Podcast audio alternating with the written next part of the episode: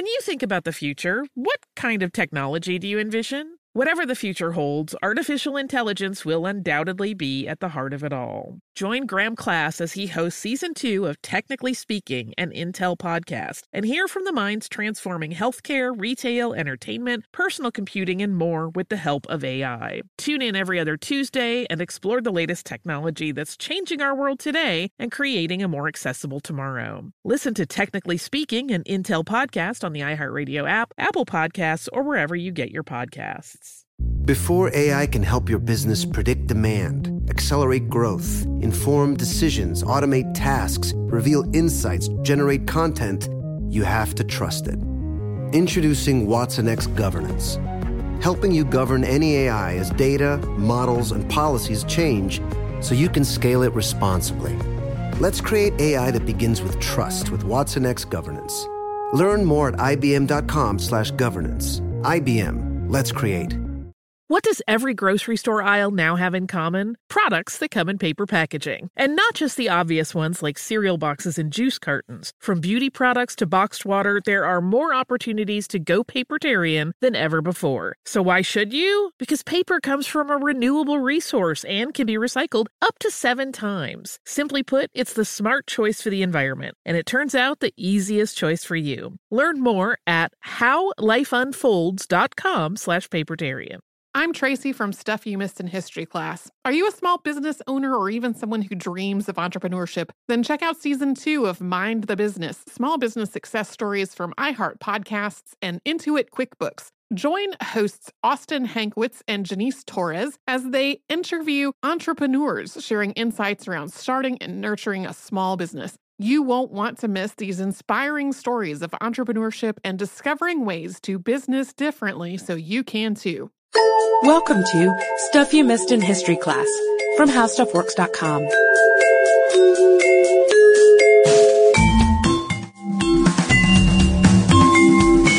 Hello and welcome to the podcast. I'm editor Candace Gibson, joined by staff writer Jane McGrath. Hey there, Candace. Jane, how many girls do you think are hoping to get a diamond ring for Christmas? Oh, I know a few. They, they're expecting it, yeah. I think it's kind of sad to propose at Christmas time because then, you know, it's it's not really its own occasion, and if anything That's should true. go wrong, God forbid, you know, you would always associate that with Christmas. Mm-hmm. And the guys will always remember that way. It makes it easier for them. Or, you know, what's worse is when people propose with puppies and they put the diamond on the puppy's collar. Oh, yeah, you don't I like think, that? It's kind of yeah. kind of tacky, I guess. I'm really sorry if any of you were planning on doing it that way. I, I would recommend a, a horse-drawn carriage sort of proposal. I mm-hmm. think that'd be sweet, a little winter sleigh ride. But yeah. all that aside, um, when you get past the, the glitz and glamour and the excitement of diamonds, it's actually a, a pretty sordid business, or at least it has a, has a pretty sordid history. And not just the diamond, but gold mines and platinum mines. And you think about the, in, the mm-hmm. destruction of the environment and then the manual labor that goes into it. It's sort of a sad story. So yeah. we're here today to burst everyone's bubble about diamonds. And I'm sorry we have to do this because they are beautiful. But um, it's interesting to go back about the history of diamonds, uh, especially in Africa. If you look like a map of where diamond mines are, they're mostly centered in Africa, and that's where the bulk of these mines are. And they first found these uh, these diamonds in Africa in about the eighteen sixties. And it's really been causing problems for Africa ever since. Like, all of a sudden, uh, the uh, British Empire was pretty interested in them and, and really wanted control, and it caused a lot of strife. This thing called the Boer Wars were partly fueled by uh, diamond control. But as far-flung as diamonds may be, across Africa and other parts of the world, too, there's one company in particular that holds a monopoly on them. That's right, and that's De Beers, which you probably heard about, because they have um, launched this massive edu- uh, advertising campaign. And that diamond is, is forever. That's right, and it's really done wonders for diamonds in general. It's made them seem so precious and so desirable. Um, and De Beers is actually started by um, one guy early involved in the uh, British Empire named Cecil Rhodes, if you've ever heard of him in history. Um, and since then, De Beers has had sort of a monopoly on, on the industry. And De Beers actually controls about sixty percent of the diamonds today. And like we were saying, they have this really strong marketing campaign about diamonds being forever and the mm-hmm. idea that diamonds are precious and rare. And while it's certainly true that they may be precious gems, they're not the only precious gems out there. It's just that they've crafted this idea that diamonds are the gem that connote eternity and mm-hmm. true love and mm-hmm. lasting love. And so it's appropriate for someone to give someone else a diamond as a token of a promise. And that's why diamonds can be so expensive and so valuable, because we're under the impression that they're very hard to get. Mm-hmm. You know, you have to sacrifice cut or color or clarity or carat. And that much at least is true. You know, it's very hard to find a perfect diamond, but the idea that there's so few in the market is completely untrue. It's just that De Beers releases a certain amount per year, mm-hmm. and then, you know, those circulate and those get bought out again. So it's sort of this cycle of diamonds being constantly traded and bought and repurposed and reset. That's right, and their value and this desirability that is created this value has actually fueled some kind of nasty things that, that have gone on in Africa ever since that it was uh, that it, they were found there. Um, and mostly throughout the twentieth century, there were violent uprisings that came about in certain African areas and countries where rebels, very violent, uh, considering, uh, well, the U N at least considers them uh, challenging governments that are very legitimate and, and should not be um, violently uh, overthrown. And so these revolutionaries, particularly in uh, Sierra Leone in the early nineties, actually, these revolutionaries uh, started terrorizing villagers. And uh, they took control of the diamond mines during this time so that they could fuel their, their uprisings. And they did this very systematically, moving from diamond village to mm-hmm. diamond village. And they would force everyone to work for them and to relinquish control of the mines to their rebel groups. And they did this at the expense of, of killing people mm-hmm. or of cutting off their limbs. Yeah. And some people were so frightened that they simply abandoned their towns. So by the time this was all over, we had about twenty thousand bodily mutilations that took place, about seventy-five thousand murders, and nearly two million people who'd fled and were displaced. And we should mention that in two thousand two, the violence in Sierra Leone came to an end. That's right. And not all places have been completely uh, eradicated of this of this so-called blood diamond stuff going on. Um, and we should also note that overall, they think it, uh, this blood diamond uh, controversy caused the Uh, death of about four million people in all. It's unbelievable. And yeah. again, it's not just Sierra Leone, but right. nations like Angola and Liberia, the mm-hmm. Ivory Coast, and the Democratic Republic of Congo. Right, and that last one you mentioned is still having problems it to, even to this day. Is. Mm-hmm. It certainly is. And essentially when these rebel groups have the money to fund their wars and their uprisings, almost anything is possible. And that's the scary thing about blood diamonds or conflict diamonds, is that the end result is so scintillating and so precious a gift that a lot of people don't think about the origins of the stone. That's right. And it's really, really important that if you're giving or receiving a diamond, you question its origins. And the United Nations is making this a little bit easier on us today because they developed in two thousand two the Kimberley Process Certification Scheme. And this is a way of regulating diamonds to make sure that they're not conflict diamonds. That's right. And this was a really good solution because maybe if after hearing this, you could think, oh, well, I don't want to buy diamonds anymore. I'm going to tell my fiancé or I'm not going to buy my fiancé a diamond because this might have been the origin of it. And that actually causes problems in itself. If we just boycotted diamonds and cut them off um cold turkey, this would actually cripple a lot of African economies that that really rely on it, and it would cause the loss of jobs and, and everything like that. And some some com- uh countries, I should say, like uh, Botswana, for instance, in the past twenty-five years or so, has actually been been able to flip its economy around and and prosper from the, one of the poorest to one of the, the more um, rich countries. All from legitimate diamond trade. And right. you should know, too, that there's about ten million people worldwide who subsist off revenue created by diamonds, mm-hmm. legal diamonds, and also a lot of the money that comes from legitimate diamond trade goes to combat H I V and AIDS. So again, like Jane was saying, that's a really important point. We don't want to stop cold turkey supporting the diamond industry.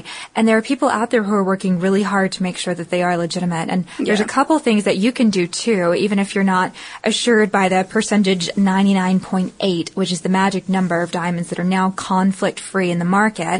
What you should do when you're buying one is ask the purveyor, what's your policy on blood diamonds? Or where did yours get imported from? And you can even ask for a certificate from a diamond supplier. And if that still has you a little bit nervous, consider buying a diamond from Australia and Canada. That's true. That would be um, pretty surefire that it's that's not a blood diamond. There there are loopholes in the Kimberley process, as you mentioned earlier, the process that, that helps secure that you're not buying a, a blood diamond. Um, sometimes critics at least say that uh, smugglers can launder the diamonds through legitimate uh, Kimberley process abiding countries and pass them off as legitimate from then on. And so that has caused some problems, but overall, at least the diamond industry wants you to believe that, that mostly the problem has been solved.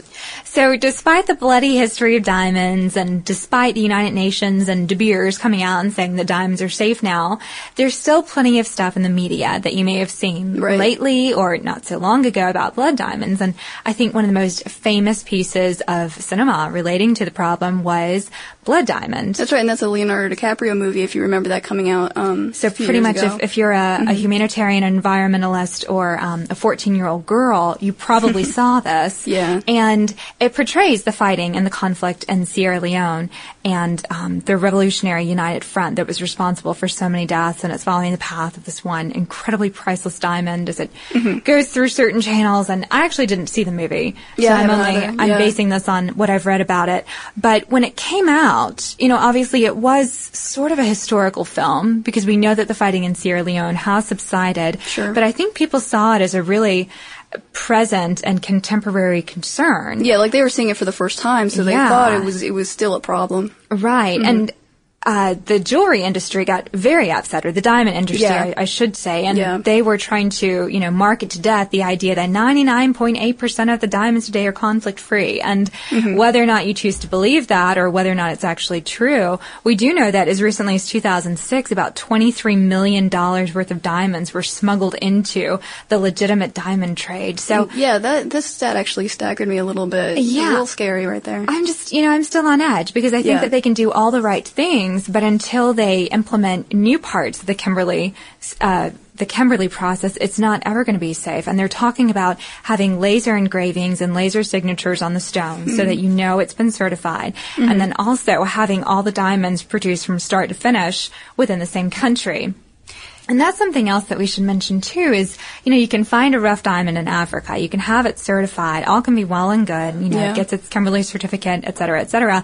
But then when it's time to, you know, shape it and put the facets in it, mm-hmm. a lot of these companies are sending it off to India. ninety-two percent of the world's diamonds go to India. Wow. And that's where small children have to carve the facets because they have the most nimble fingers and the, the clearest eyesight. Oh, so it's like a sweatshop sort of situation. It is okay. because, you know, they're carving these tiny facets all day long. They get repetitive motion injuries, they strain their eyes, and worse, they inhale diamond dust. Oh, wow. So it's just sort of a mess. That is terrifying. Yeah, and also another alternative that they've been kind of tweaking with or trying to perfect, the idea of manufactured diamonds, like the idea of making a diamond in a laboratory, basically. And um, they haven't, I mean, they've been able to create diamonds, but they don't, they're not really up to par with the, if you've ever heard of the four C's of diamonds, which uh, happen to be clarity, color, cut, and carat. They're not quite jewel standard, the ones that they make in the lab. So um, maybe we'll see if they ever perfect that, and if that ever helps the industry, maybe eradicates the uh, the process of blood diamonds. Yeah, and they're getting closer. I think that... Yeah. Now, it's really hard for a jeweler to tell the difference between a lab-manufactured diamond and a natural one. Okay, yeah. Um, I know that lab-manufactured ones typically don't come in sizes over one carat. Uh, but yeah. it's so funny because now, since there's such difficulty in telling the difference between natural and manufactured ones, there are machines that jewelers can buy that mm. help them identify which are natural, which are fake. And guess okay. who created the machine? Who? De Beers? Maybe? Exactly. Uh. De Beers created the machine. So, um, again, all makes sense. Yeah. a lot of these are going to be um, used in industries that need really hard-tipped cutting tools. Right, right. And, um, or even for the military or army or whoever needs, you know. Yeah, because obviously diamonds materials. are one of the hardest material on earth. Known to man. And, and if that's not going to work for you, you can always go with cubic zirconia. Or one of my favorite things, the life gem. I think this oh, yeah. is so wild. You can take carbon from someone's cremated remains oh, or yeah, hair, I've heard of this. Yeah. and they can make a diamond out of your loved one or even your deceased but beloved pet. You would want to do that? I'm not saying I would love to do it. I think it's a really cool idea. I, okay. I think it's a pretty cool idea. So right. I think in the neighborhood of like three to twenty-five thousand dollars, okay, they can make a diamond for you. Okay, but it has no history. Yeah. So if you're a person who loves history and, and loves knowing that your ring started as, you know, a mineral somewhere in the earth and it was yeah. dug up and polished and spun and created, then there you go. Yep. So if you want to learn more about diamonds and the African diamond trade, be sure to check out the articles on how stuff works dot com. For more on this and thousands of other topics, visit how stuff works dot com. Let us know what you think. Send an email to podcast at how stuff works dot com.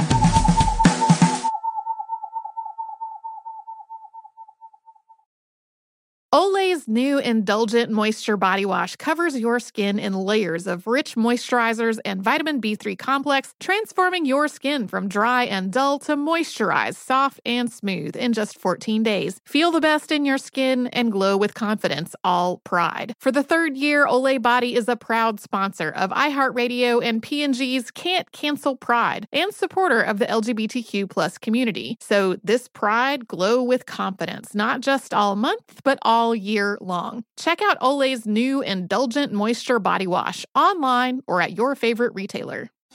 Thinking of popping the question? Diamonds Direct has an offer you can't miss. This month only, buy a natural diamond engagement ring of one carat plus and receive a free natural one carat diamond tennis bracelet valued at two thousand dollars. Imagine giving her the ring of her dreams and her wedding gift all at once. No one provides education, selection, and value like Diamonds Direct. Your chance to get a free tennis bracelet from your friends at Diamonds Direct won't last long. Details at diamonds direct dot com. Happy Pride from Tomboy X. We just dropped our Pride twenty-four collection. Queer founded, queer run, and creating size and gender inclusive underwear, swimwear, and loungewear for all bodies, so you feel comfortable in your own skin. Visit tomboy x dot com to shop. You wouldn't expect to hear that we're America's third best city for beer like this one. Or home to vibes like this. And this. It might surprise you that we're top ten for immersive art that's like, whoa. And hmm. Not to mention, we have one of the top zoos in the country. So can a city with the country's best pro soccer team, ranking as a top culinary destination in the world, be in your own backyard? Yes, Columbus. Plan your summer at experience columbus dot com slash summer.